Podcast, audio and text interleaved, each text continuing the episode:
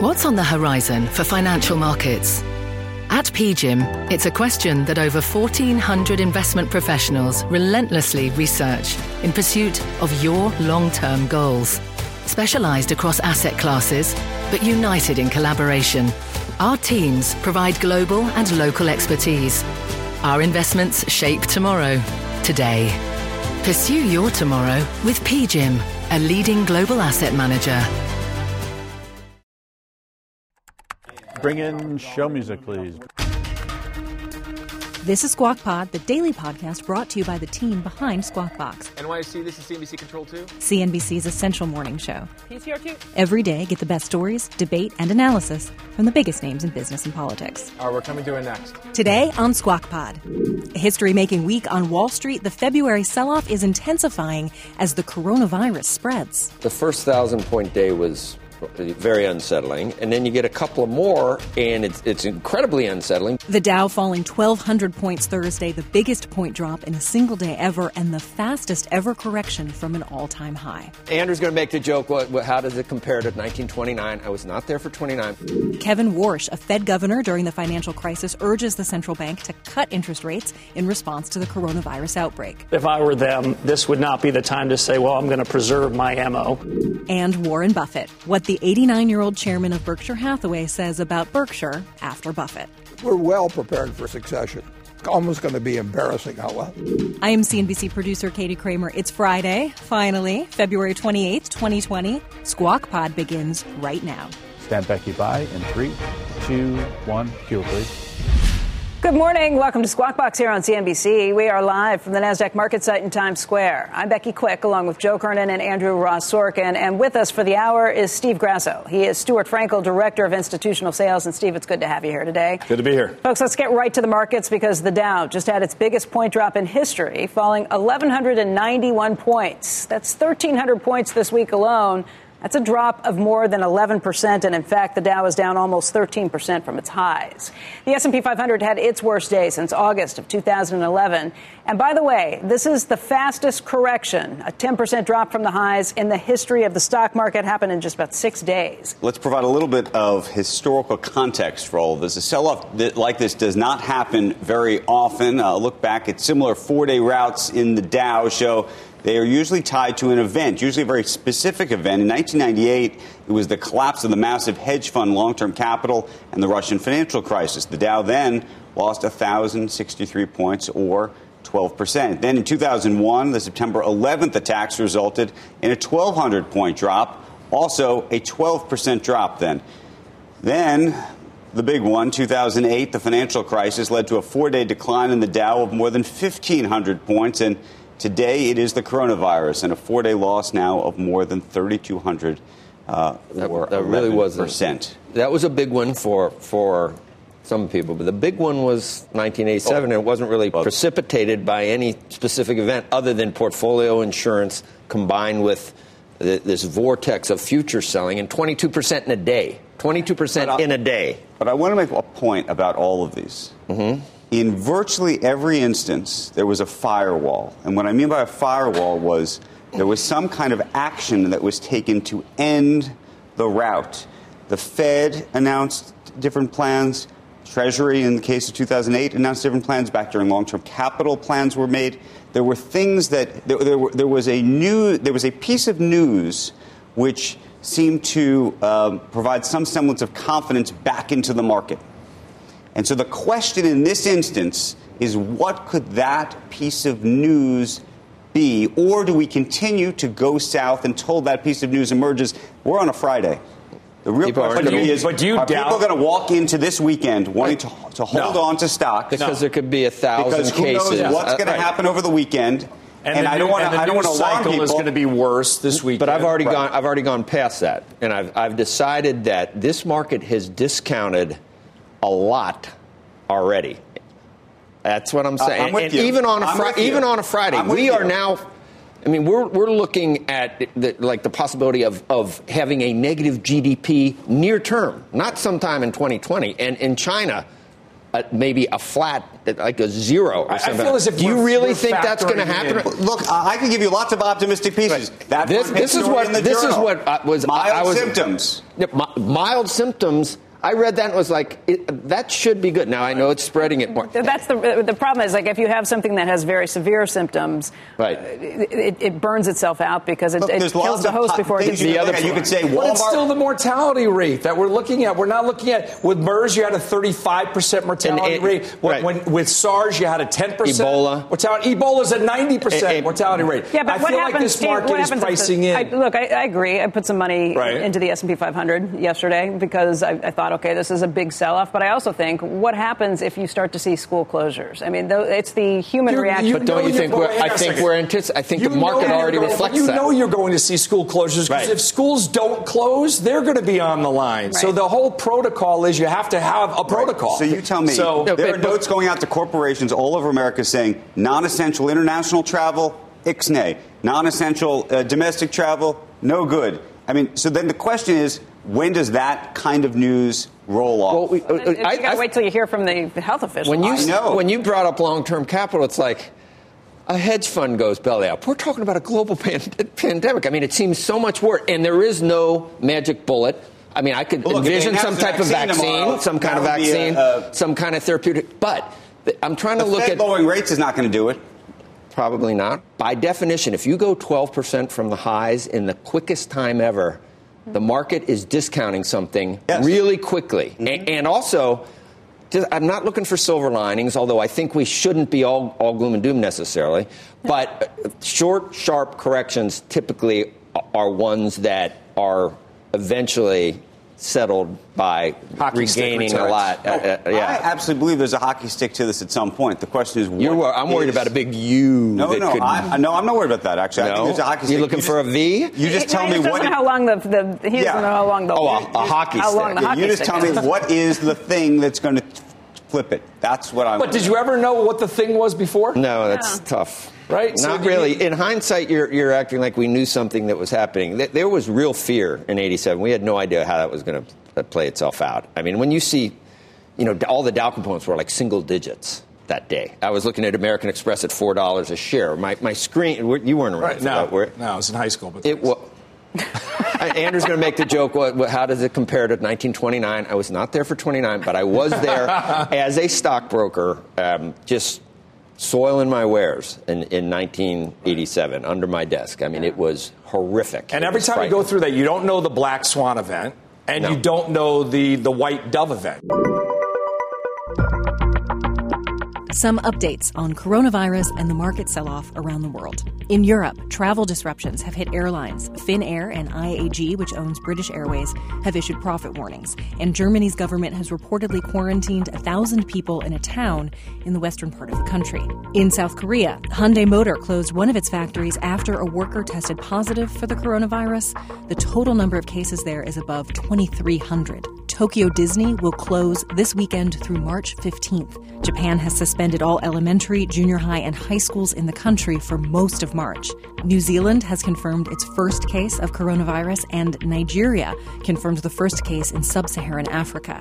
And in China, where this whole story began, the total number of reported cases is nearing 79,000. Do we believe China when they say that, that it looks like it, the severity is, is lessening Well, and do you, there's believe, fewer do you cases? believe China? If or you believe, that, do you believe the medical expert who we had on yesterday, who said, "Look, as they send people back to work, it's going to pick up again."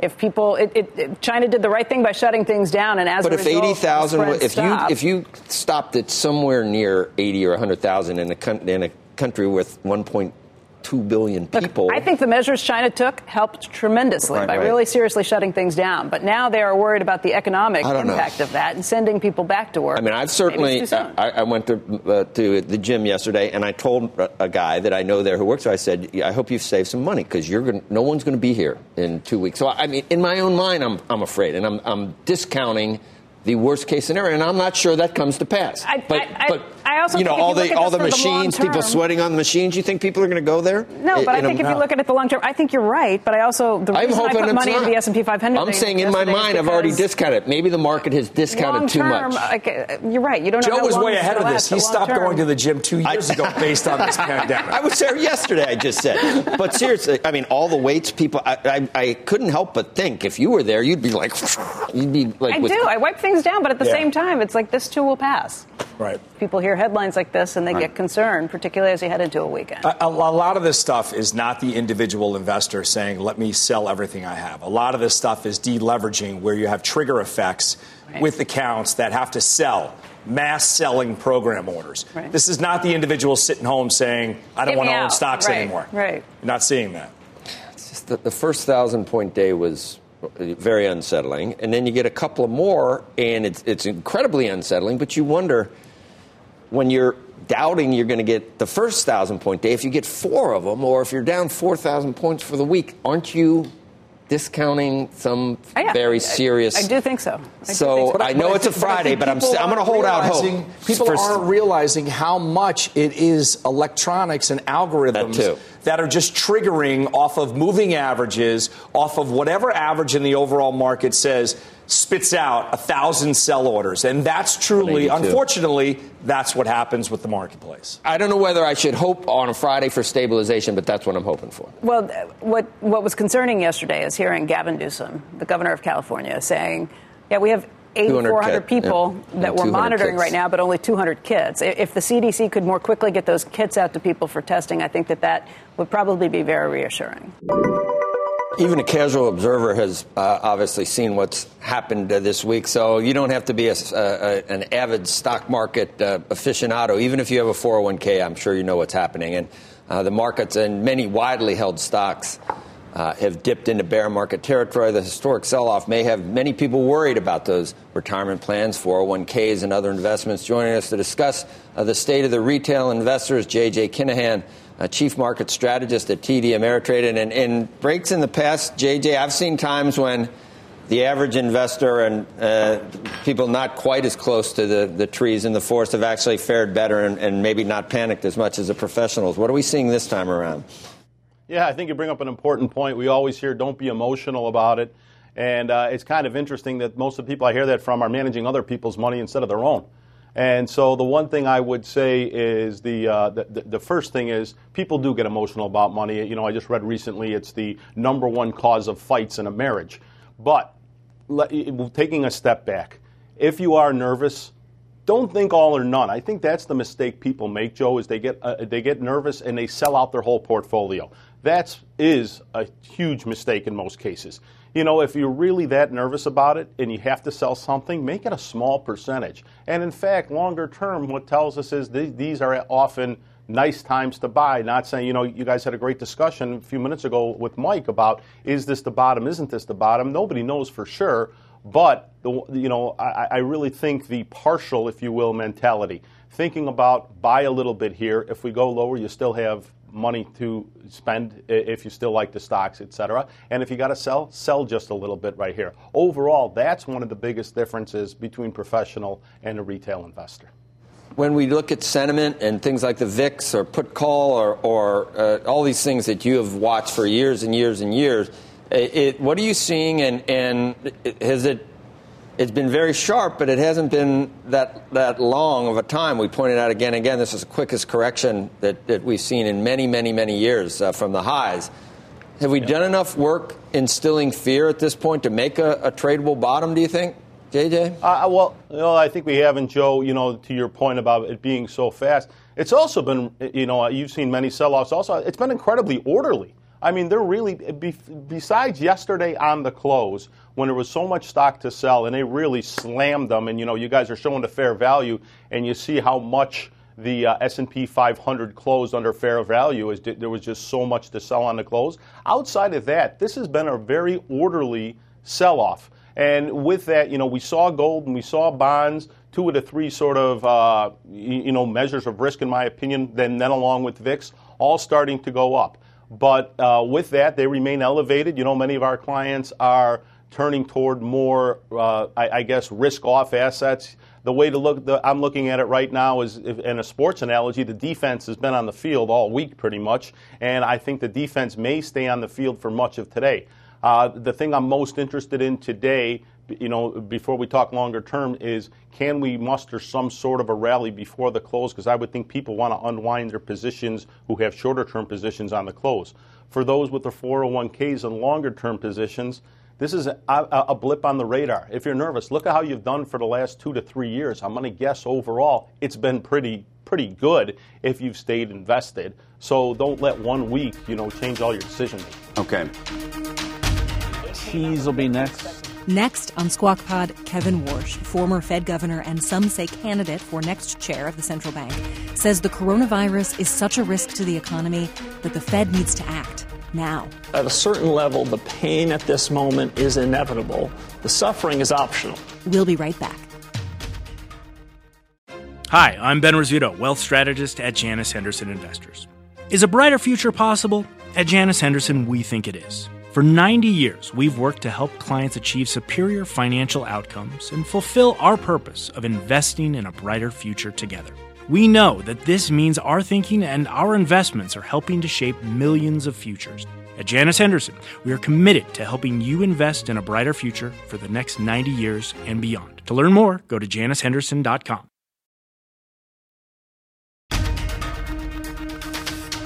This is Squawk Pod from CNBC. Stand by, Joe. In three, two, one. His mic here. Good morning and welcome back to Squawk Box here on CNBC. I'm Joe Kernan along with Becky Quick and Andrew Ross Sorkin. Our guest host this morning is Kevin Warsh. He is former Fed governor and distinguished visiting fellow at the Hoover Institution. He's also author of a Wall Street Journal op ed that was published yesterday that got a lot of attention.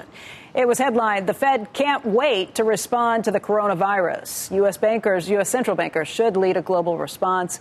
Uh, Kevin, it is great to have you here today. Becky, thanks very much for having me. We spent a lot of time on our air yesterday talking about your op ed. The markets, I think, took it as a signal uh, as to what might be coming. In fact, uh, very early yesterday morning, you did see the futures, the Fed futures indicate that we could see a cut uh, as recently as March. Let's talk about why you wrote this right now, what you're seeing. So I wrote it because you know I'm not in the middle of these things. Uh, Chairman Powell and his guys are. Um, it's a tough moment to be at the Federal Reserve. Uh, in the middle of a week like this, all you want to do is get to the weekend. Get to the weekend where you can have no markets trading, or you can sit down with your kitchen cabinet, ask hard questions, and think what to do. And so I thought it was good advice. It was the sort of advice that we got in the darkest days of the crisis. I remember Marty Feldstein, who's no longer with us, but a great friend and mentor uh, when we were trying to figure out what to do, we were at Jackson Hole, and he went up and said the Fed needs to cut rates materially. They need to do it now. And we said, oh, well, that's not so helpful. But he made us think again about where we are and reassess things. So it was just to give my best candid advice. They know more than we do about the state of the coronavirus. They know what their tools are. They've certainly had discussions, I would think, with their counterparts around the world. That's my unvarnished view. Get them to the weekend, let them take stock. Um, this, the gloss of history forgets all the mistakes we made early in our crisis. I think they'll get to the weekend and they'll think anew about what the path is and what markets are telling them. Why do you think a, a coordinated global rate cut would be useful at this point? So I think it's likely to be a gunfight out there. Uh, when I look at the world's big central banks, not a lot of them have guns. Maybe the Fed has a bigger gun than everyone else, but the Fed probably has a knife. I wish they had a big, powerful gun coming into this moment. I wish they had more ammunition. I wish for the discussions we've had on this show over the last nine years, they had prepared themselves for an exogenous shock because we certainly didn't know this virus was coming. But we knew that complacency in a world like this sets itself up for big tail risks. But you go to a market with the Fed you've got, not the Fed you want. They've got a knife uh, there's a gunfight, you might as well go find some friends that also have knives and see if you can't do it together. So you're and saying, there's some knives out there in the other big central banks. You think there's some knives, they're knives, not guns, because rates are already so low and, and, and negative interest rates in many parts of the globe. Yeah, I mean, this is a time where the country needs to come together, where has been central bankers and the current generation of central bankers need to unite But my judgment early in this crisis, as you know, um, was that the Fed needed to restock its toolkit, restock its credibility, create it such that they could shrink its balance sheet and prepare for whatever big shocks happen. And you know what we find is that opportunity was missed over the last nine years. But you're gonna, the Fed will be successful here. I'm not doubting them. And believe me, we made plenty of mistakes early in our crisis. So if this thing manifests itself in an ugly way, my instinct would be that Chairman Powell needs to reach out to his counterparts around the world and buy some time. That's what a but, quarter point could do. Let's just say you just said if this manifests itself in an ugly way, meaning we're not there right now, meaning it's not necessarily next week that the Fed needs to cut?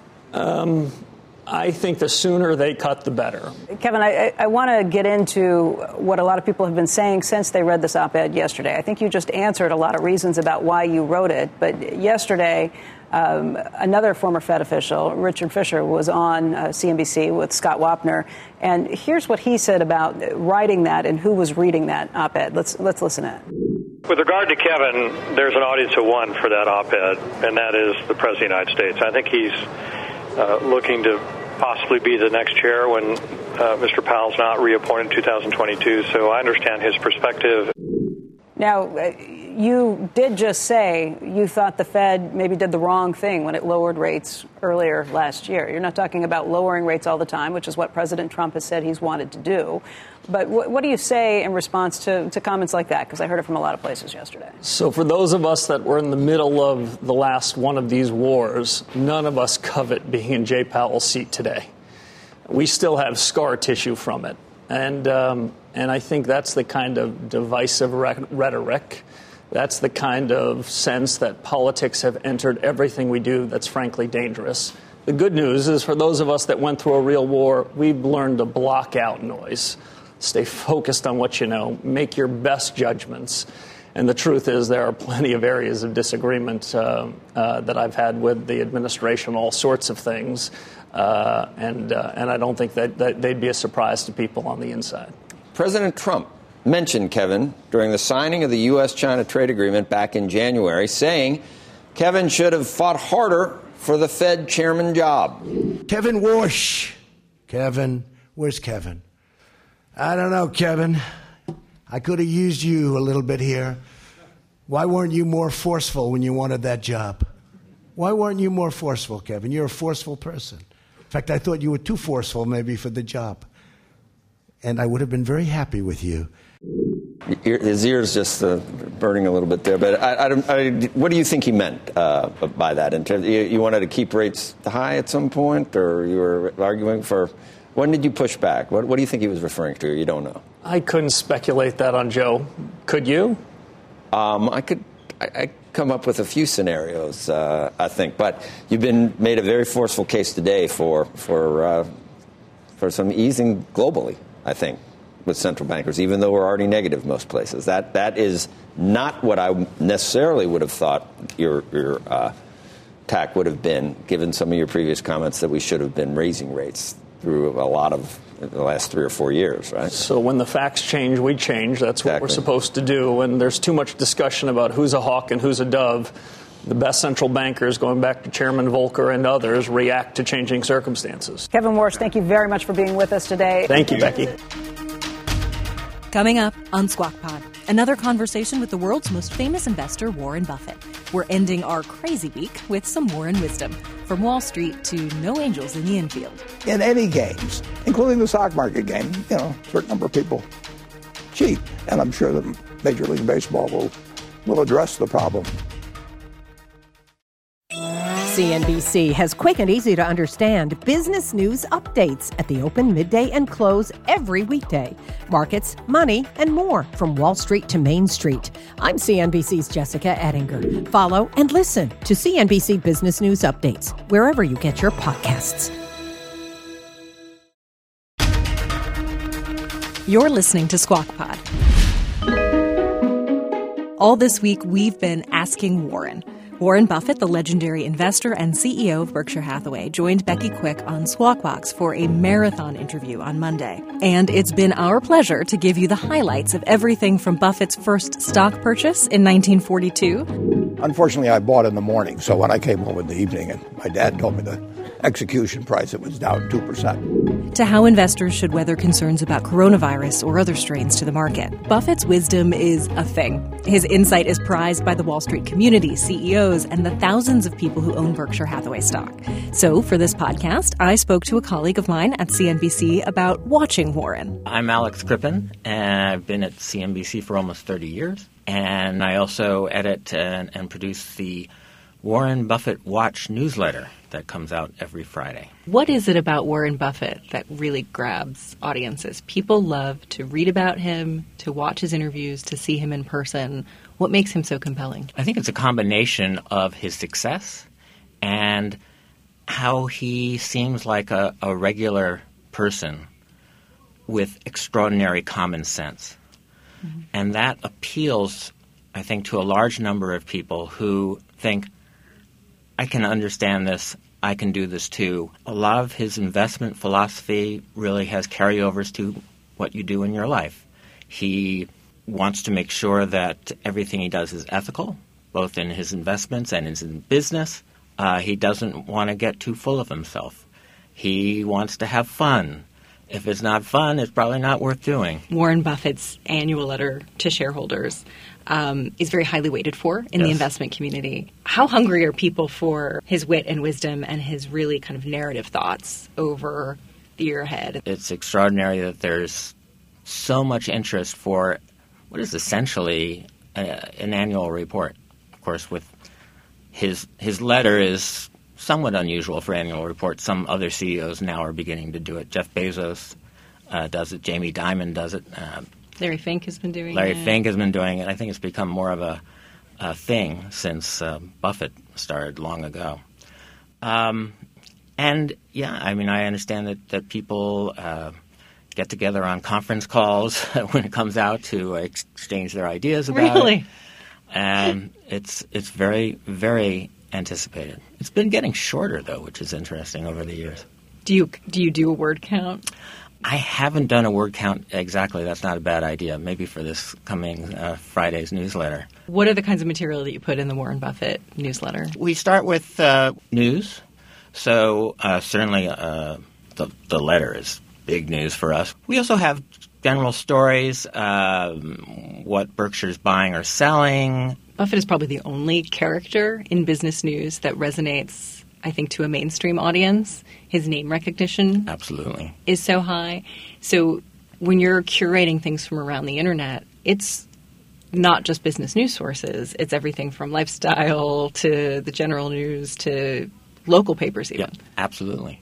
There are, there are a lot of stories uh, around the internet that will take something that he he said and turn it into almost a lesson uh, with headlines like, you know, Warren Buffett says this is the one thing you need to do to maintain your integrity in life, or Warren Buffett has these five rules that he follows in his investments, and those sort of stories uh, just keep coming. And he's turning ninety. Yes, this year. Berkshire's not going to go on forever. Well, he'd probably disagree with you. Uh, and yeah, say that, yeah. that Berkshire is going to go along as it has yeah, because of the way it's been built. Um, it has these businesses that are not being controlled from Omaha. Warren Buffett is not telling, as he said, See's Candies what kind of candies to put in their Valentine's Day assortment. These businesses that are running themselves with managers that he trusts, that's a very important thing for him when he's looking at buying a business, running a business, is he wants managers who treat the business as a trust for the shareholders. Buffett's feeling is that even after he's gone, that kind of culture will remain, that things really will be, he thinks, the same after he's no longer CEO. Um, I'm not sure everyone believes him, especially on, on Wall Street. Not that they don't think he's he's giving his honest opinion, but rather that he is such a force, such a personality that without him, the company just cannot be the same. Thank you, Alex, You're for sharing welcome. a little Buffettology. My pleasure. I'm always happy us. to talk about Warren Buffett. To subscribe to the weekly Warren Buffett Watch, go to buffettnewsletter.com. Easy, right? You get the best of Buffett around the internet as well as special video clips right in your inbox every Friday. I'm a subscriber, you should be one too. As Alex mentioned, the question of who runs Berkshire Hathaway after Buffett comes up regularly. In this next conversation with Becky Quick, Warren Buffett covers a lot of topics baseball, catch up, and succession. In early 2018, Buffett named two Berkshire executives, Ajit Jain and Greg Abel, as vice chairman of the company. Jain runs Berkshire's insurance business. Abel oversees all non insurance, energy, railroads, candy, Kraft Heinz. Speculation is that either man could be in the running for the top job someday. Another contender is Todd Combs, who runs Berkshire's equity portfolio and was recently named CEO of subsidiary Geico, the auto insurer. You've seen the commercials. In the release of the annual letter to shareholders, Buffett hinted that Jain and Abel will play a bigger role at the company's annual meeting in May. So, Becky asked for a little more than a hint. Jim Bean writes in a question. He says, In the past, both you and Bill Gates have stated that half of the board meetings are spent discussing succession. How has this changed since Ajit and Greg are on the board? Do they leave the room? They leave the room. Uh, but uh, if I die tonight, the board tomorrow morning knows exactly what they're going to do. But, uh, uh, hope they're polite about it, let the body cool off.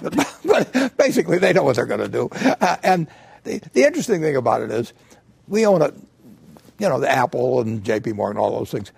I don't know who's going to succeed uh, the CEOs of of any of the companies I think that we own stock in, but uh, uh, we're well prepared for succession.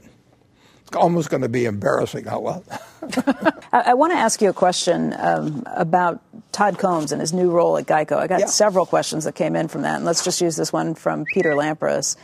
Uh, during last year's interview on CNBC, after the 2018 letter was released, you were asked about succession at Geico, and you mentioned that at a recent meeting at Geico, you met about 40 of their top executives, and after each introduced themselves, they stated their length of time with the company. The shortest was 19 years. Please explain why none of these 40 top executives were qualified to take over as CEO after the retirement of Bill Roberts. Uh, again, that's Pete Lampras from Chicago. Yeah, Bill Roberts uh, took over uh, not even two years ago and last, and he has done a terrific job in connection with Tony Nicely. I mean, Geico is my first love. Uh, absolutely. I, I, I, tell the other companies that you can't you compete for my second love, but you can't compete for my first love, which is Geico, because it goes back 60, 69 years, and it, it did wonders for me. Anyway, uh, Geico, uh, Bill Roberts took over a little less than two years ago, and then in either October or November last year, he said he would he'd like to retire in a year. He would adjust it in any way that made it the easiest for us. And and uh, uh, uh, we did not have the person, uh, uh, in my view, uh, to replace him at that point. And Todd Combs, who's worked with Berkshire now for ten years, he actually was a product manager at Progressive in the past, and he knows a lot about insurance. Insurance is probably the only business I know something about that we're in. All the rest of them are total confusion. But uh, I, I, understand the insurance business to some degree. Todd understands it very well at the operating level. And so Todd is there, and I hope very much that, that he's not there very long because I'd like to get him back to Omaha. Uh, but our intention uh, always is to promote from within. And uh, we would hope to have, pick out the right person at, at, at, Geico. It isn't that there isn't somebody there. It's just you want to have the right one because when you put somebody in, you're going to keep them there for a long time, and and uh, or her. And uh, does that suggest Todd is not going to be there for a long time? I don't think he's going. To, No, no. The plan is not for him to be. I mean, he has not made a permanent career shift, uh, and uh, uh, he you know, I don't, I don't know how long he'll be there. We have, we have one important problem, which is, uh, which all insurance companies have, but Progressive has done a better job of, of, of managing, uh, of, of, of uh, uh correlating or uh, risk with, uh, with rate. And that is what we're focused on now. Correlating risk with rate. In other words, having the proper rate. Right, uh, charging the right amount. For... Charging the right amount. If you were in the life insurance business and you thought that 80 year olds had the same life expectancy as 20 year olds, you'd have a big, big problem. And what would happen is you'd write all the 80 year olds and somebody would write all the 20 year olds. So in auto insurance, the same thing. There's a vast in difference. Auto insurance, I'm not sure. I, I might prefer the 80 year olds over the 20 year olds. Well, you might, and uh, you, you, certainly would prefer the 80 year olds to the 16 year olds. I mean, right. yeah, yeah and you'd prefer the 16 year old female to the 16 year old male. There's a whole bunch of things. Uh, uh, so you've got to core, you really got to segment risks, and that's enormously important. Uh, and every company's trying to do it better all the time. We do it far better than we did 50 years ago, but uh, we have room for improvement on that. We're focused on that. And in the meantime, we're growing faster. We're gaining market share. Geico is a fantastic asset. Todd's job is to focus on that, but it's also to work himself out of a job very, very quickly, and and preferably to work, definitely, preferably to work himself out of a job with with somebody from Geico. Uh, Eric Lafont writes a follow up question. He says, Warren, why did you and Ajit decide to appoint Todd Combs as the CEO of Geico? That part you've answered, yeah. but how will he be able to run Geico, manage a $13 billion investment portfolio, oversee Haven, and be on the board of J.P. Morgan? Yeah, well, that's it'll keep him busy. And we're and we've told him he's unlimited use of a NetJets. really? oh, sure. no, I mean we want him to be efficient. That's what NetJets is for. And and and uh, uh, and he you know he'll be working seventy hour weeks. The the question about the portfolio is interesting. Most months, neither Ted nor Todd makes a single change in their portfolio. I mean, portfolio management is something that you learn over decades and when I ran Salomon, I, you know, I was running Berkshire portfolio. It, it is not something that you have to sit there day by day and do. Uh, people do it that way, but uh, if there, there, are many years where if I just left the portfolio entirely the same and didn't make any changes, we'd be better off. So it, it that's not about. But but you're right in terms of J.P. Morgan's board, and he's he's going to be a very busy guy. Geico's the top priority, but it isn't going to stay the top priority. Uh, for a long, long time. All right, let me uh, run to another question that Max 0205 wrote in. Um, have Todd Combs and Ted Weschler outperformed the S&P 500 since they began working at Berkshire? Uh, why don't you disclose their record? Why, why don't I? Why don't you disclose their record? They said. Well, we're not disclosing. Uh, I, I, I, think it would be very unusual uh, well, for a firm to discover, uh, disclose everybody's sales last year among their salespeople or anything like that. I mean, they're entitled to work uh, uh, in relative anonymity. Uh, our directors know how they do. I know how they do. We made a lot of money with them. I feel very good. I mean, I feel very good about them in all ways. But we're not going to. We're not going to tell you how much each candy store sells. It's See's Candy, or who was the top, the top person that uh, uh, at any place brought in in sales or whatever it may be. Uh, another purchase that came up recently, Kroger. Um, and Jason Escamilla writes in, was that one of yours or, or a lieutenant's pick? It, it was one of the others. Uh, and, uh, you know, I, I know Kroger. Kroger. Kroger's done a good job, but it's in a very tough business. I mean, when you have, when you have uh, uh Amazon and Walmart slugging it out and Costco taking a special part of it and everything. It's a tough business, but they've done a good job, and, and one of our managers decided to buy that. Okay. Um, and, and then Kraft Heinz. This comes in from David Hall. He says, Mr. Buffett, while Kraft Heinz continues to whittle down their total debt, do you feel that the current dividend payout is appropriate, or should it be reduced further to free up more cash flow to reduce debt more rapidly? I, I think Kraft Heinz should pay down its debt, and it should.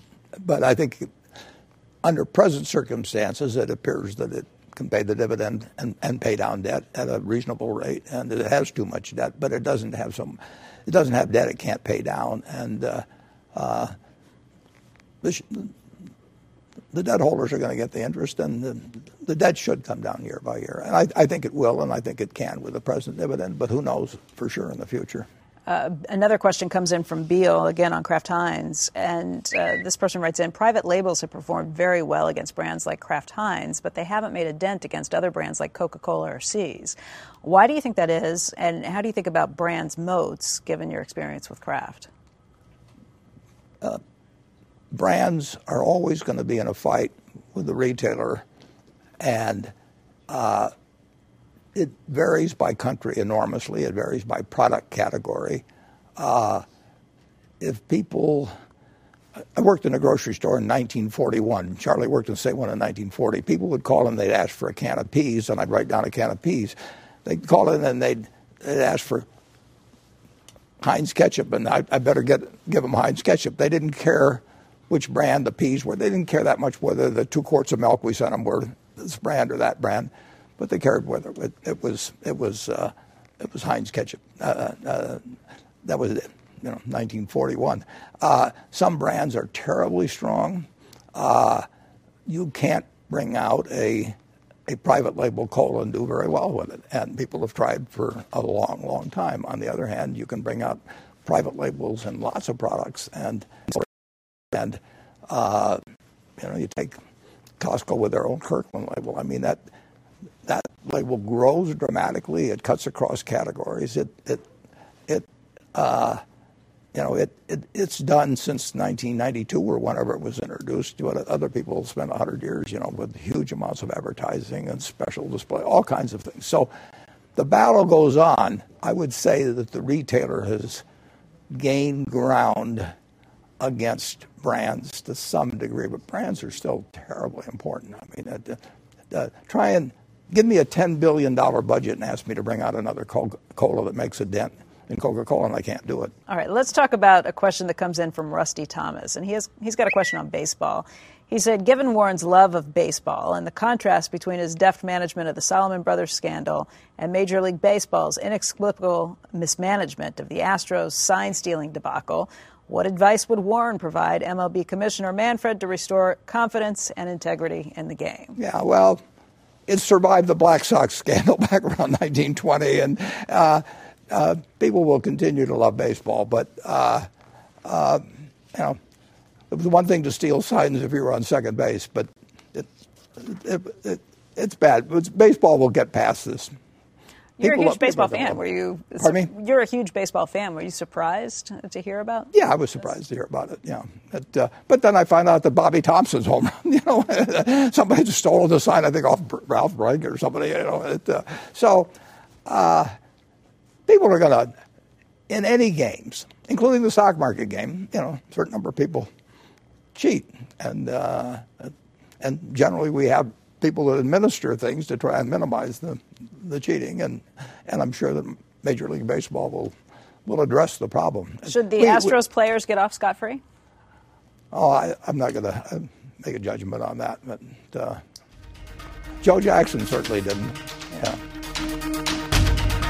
That's the show for today. Thank you for listening all this way. And if you've been listening to Squawk Pod all week, thanks for tuning in to our special coverage of Warren Buffett's 2020 shareholder letter and our extended conversation with the billionaire next door. If you're new and you like what you've heard, subscribe to Squawk Pod and get us in your feed every day. Our podcast is a hybrid that we hope offers you the smartest moments and best conversations from our three hour morning show on CNBC with a little extra.